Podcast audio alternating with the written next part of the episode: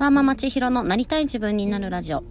こんにちは、千尋です。二人の子供がいるワーキングマザーです。地方への引っ越しや二度の育休を経て人生やキャリアの迷子になり、しばらく受け身の生活をしていました。えー、そんな自分を変えたくて夢を見つけ、えー、理想の自分を目指して今では試行錯誤をしております。えー、このラジオではそんな試行錯誤についてお話をしております。え今日は9月16日水曜日になります、え皆さんはいかがお過ごしでしょうか、え私なんですけれども、え毎週月水金の朝は、えワーママハルさんの朝の瞑想ヨガに参加をしているんですけれども今日は寝坊をしてしまいまして参加できずでした。なんかこの朝活充実した朝生活朝朝時間を過ごすっていうのはうんと、この数ヶ月の間私の中でこう課題というかテーマになっているんですけれどもこう7月8月とトントンとなんかうまくできてきたものが9月に入ってすごく崩れているように感じています。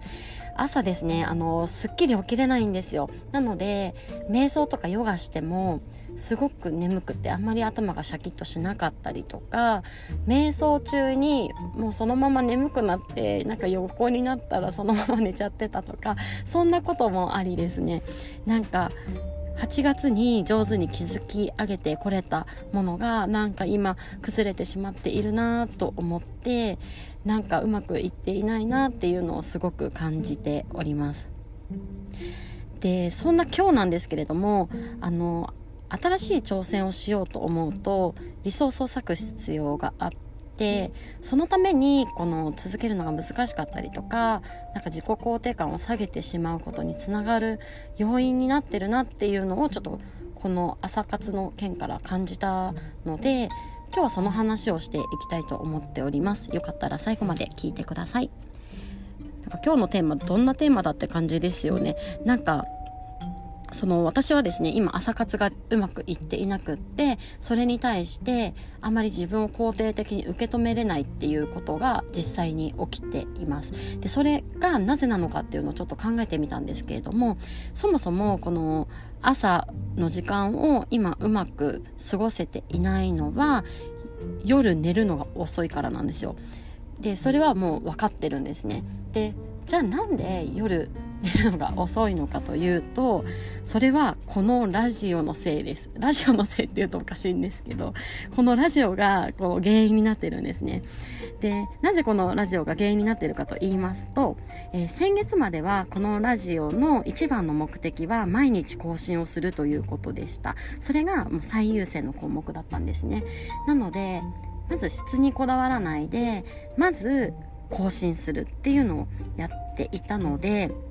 この本当に質にこだわらないっていうのこだわらないっていうのを大切にしてたんですよ。なのでうんとまあ、仕事とかしながらでもこう気になったテーマについてこう隙間時間をね使ってこう考えをこう深めてみたりとかちょっと考えをまとめてみたりしながら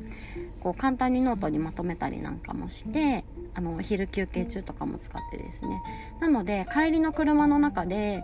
この録音をすることができと、寝かしつけするまでのこうちょっとある隙間時間を使ってあのキャッチ画像っていうんですかね。なんか画像を作ったりとかこう登録っていうかねこう配信したりとかっていうのをしてできていたので寝かしつけの時間っていうのはもう全部終わっている段階だったんですね。なので寝かしつけを終えた後の時間は本当の意味でちょっとフリータイムなので自分の好きなことに当てれたりとか、まあ、家事を進めておく時間だったりとかもちろんあの子供たちと一緒に寝落ちをしてこうたっぷり睡眠をとるという選択も取れていましたなのであの朝もすっきり起きることができていましたし朝活とかこの朝のヨガとかっていうのもこううまくねこの朝の時間を活用しながらサイクルが回っていたなっていうふうに思うんですね。でじゃあ今月は何が変わったかと言いますと毎日更新をしたいというのにプラスして上達したいっていう欲が出てきました。でこの上達っていうのは何かと言いますと聞いていただく相手にとってこう意味のある内容っていうのにしていきたいっていうこととあとはその伝えたいことを分かりやすく伝えたいっていうのがあります。でそのためにですねあの何をどんな風に伝えたらいいのかとかそもそもこの伝えたいことにはどんな意味があるのかとかそんなことをこの仕事の隙間とかに考えているんですけれども、まあ、もちろん答えもないし見つからないですよね。でこうやってきっと思考を続けることとか考えていくことっていうのがこの後々のこの質っていうところにきっと影響を与えているんだと思うというか思いたいので、うんと、今やっていることっていうのはすぐには結果に出てこないんですけれどもきっと無駄なことではないだろうなというふうには思えているんですけれどもあのー、何せですねあの今日のテーマじゃあ何を取り扱おうかみたいなものがすごくこう決める決まらなくなっちゃったんですよ。なのであのー、仕事終わった時点で収録できる内容が全然まとまってもいなければ、まあ、テーマとかもね全然決まっていない日もありじゃあいつやっているのかというと結局子どもたちを寝かしつけした後にやっているんですね。でさらに今その伝えたいテーマに対して考えをノートにまとめてでそれをじゃあどうやったらこの分かりやすく伝えるのかっていうのをちょっと考えているんですけれどもまあ実際にこの喋っている内容っていうのは全然まだ伝わりやすいものになっていないと思うんですが、まあ、とにかくそういったことを考えながらやっているっていうことですね。なので寝かしつけ後にいそいそ起きてきて、まあ、すごく思考力が落ちていますし、まあ、疲れもピークの中、まあ、こう考えたりとかまとめたりっていうのをねもうできる範囲の中でやってあのこのラジオっていうのを録音してアップをしているっていうようなサイクルをこのところ取っています。そうしますとねやっぱり寝るのが遅くなりますし、まあ、さっきも言ったみたいにこの取る段階で思考力も落ちていれば疲れもピークになっているのでいいことが何もないなっていうような状態になるんですよね。えー、そんな形でですねなんかその新しい挑戦っていうのを続けにくい理由っていうのはこんなところにあるのかなっていうふうに感じました。要するにあの新しい挑戦をしようと思うとこう思考だったりとか時間だったりとかそういったリソースを割く必要がありリソースを割く必要があるがために続けるのが難しいっていうことですね。あの続けるのが難しいっていうのはうんと今までのこの毎日更新をとりあえず続ける質にこだわらなくていいから毎日続けるっていうレベルのところに今の配信を考えを戻したらここまでリソース割く必要がないからこんなにこう苦しまない苦しまないっていうか苦しむっていうのはちょっと表現としておかしいんですけれどもこんなに苦労しないでできるはずなんですよ。なのでこの時間がかかっていることだったりとか少しでもこうちょっと寝不足になっているような状況が苦しいなって思ったりそれが嫌だなって目的を見失ってそっちにばかりにフォーカスをしてしまうとじゃあこの今のアウトプットの仕方が原因だからもう一回前のやり方に戻そうみたいな感じになりこの新しく始めたかったはずのこの挑戦っていうのがこう諦めてしまうことにつながるなっていうふうにも思いますしあとはこの今の新しい挑戦をすることが自己肯定感を下げることにもつながってるなっていうふうに感じていてこれに関してはその新しい挑戦に対してリソースを割いているのでやりたかったはずの朝活っていうものにフォーカスができなくなっている。やりたかった朝活ができないことがこう私の中の肯定感を損なっていることにつながっているってことですね。なのでこの軸として今私は新しい挑戦をしたいんだ。それに対してリソースを割く必要があるんだっていうことを理解しておかないとこの朝活がうまくいっていない状態っていうのが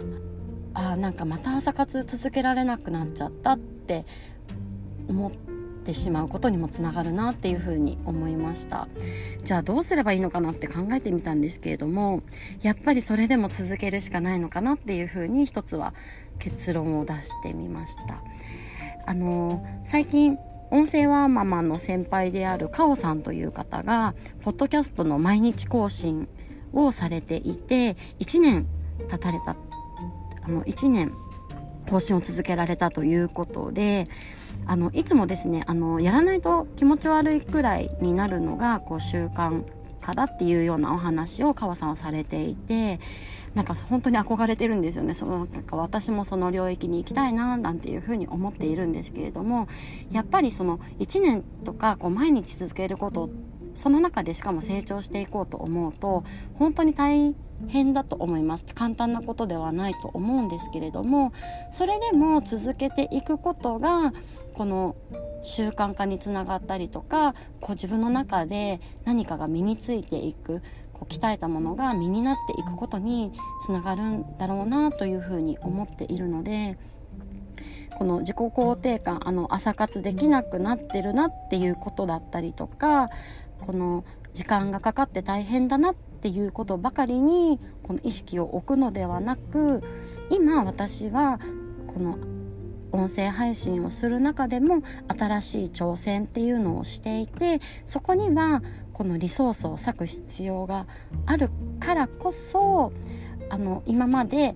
うまく回せていたことが回らなくなっているかもしれないけれどもこのリソースを割く必要がある状態っていうのはずっと続き続けるわけではないと思って自分の身に少しずつついてきた時にどんどんこの時間だったりとか労力を割かなくてもこの以前よりもこう質が高まっている状態のものがアウトプットできるようになるんじゃないかなと思いこの思考だったりとかこう考えを巡らすことっていうのは継続していきたいなというふうに思いました。そんな形で今日は新しい挑戦とそれにあのリソースを割く必要があるというようなお話をさせていただきました。新しい挑戦って本当難しいですよね。続けることも簡単なことではないと思います。でもあの何をしたくて今の状態になっているのかっていうのをあの確認しながら私自身も進んでいきたいなというふうに思いますし挑戦されている誰かの何か参考になったら嬉しいなと思ってこのお話をさせていただきました。では今日も最後まで聞いていただいてありがとうございます。また明日。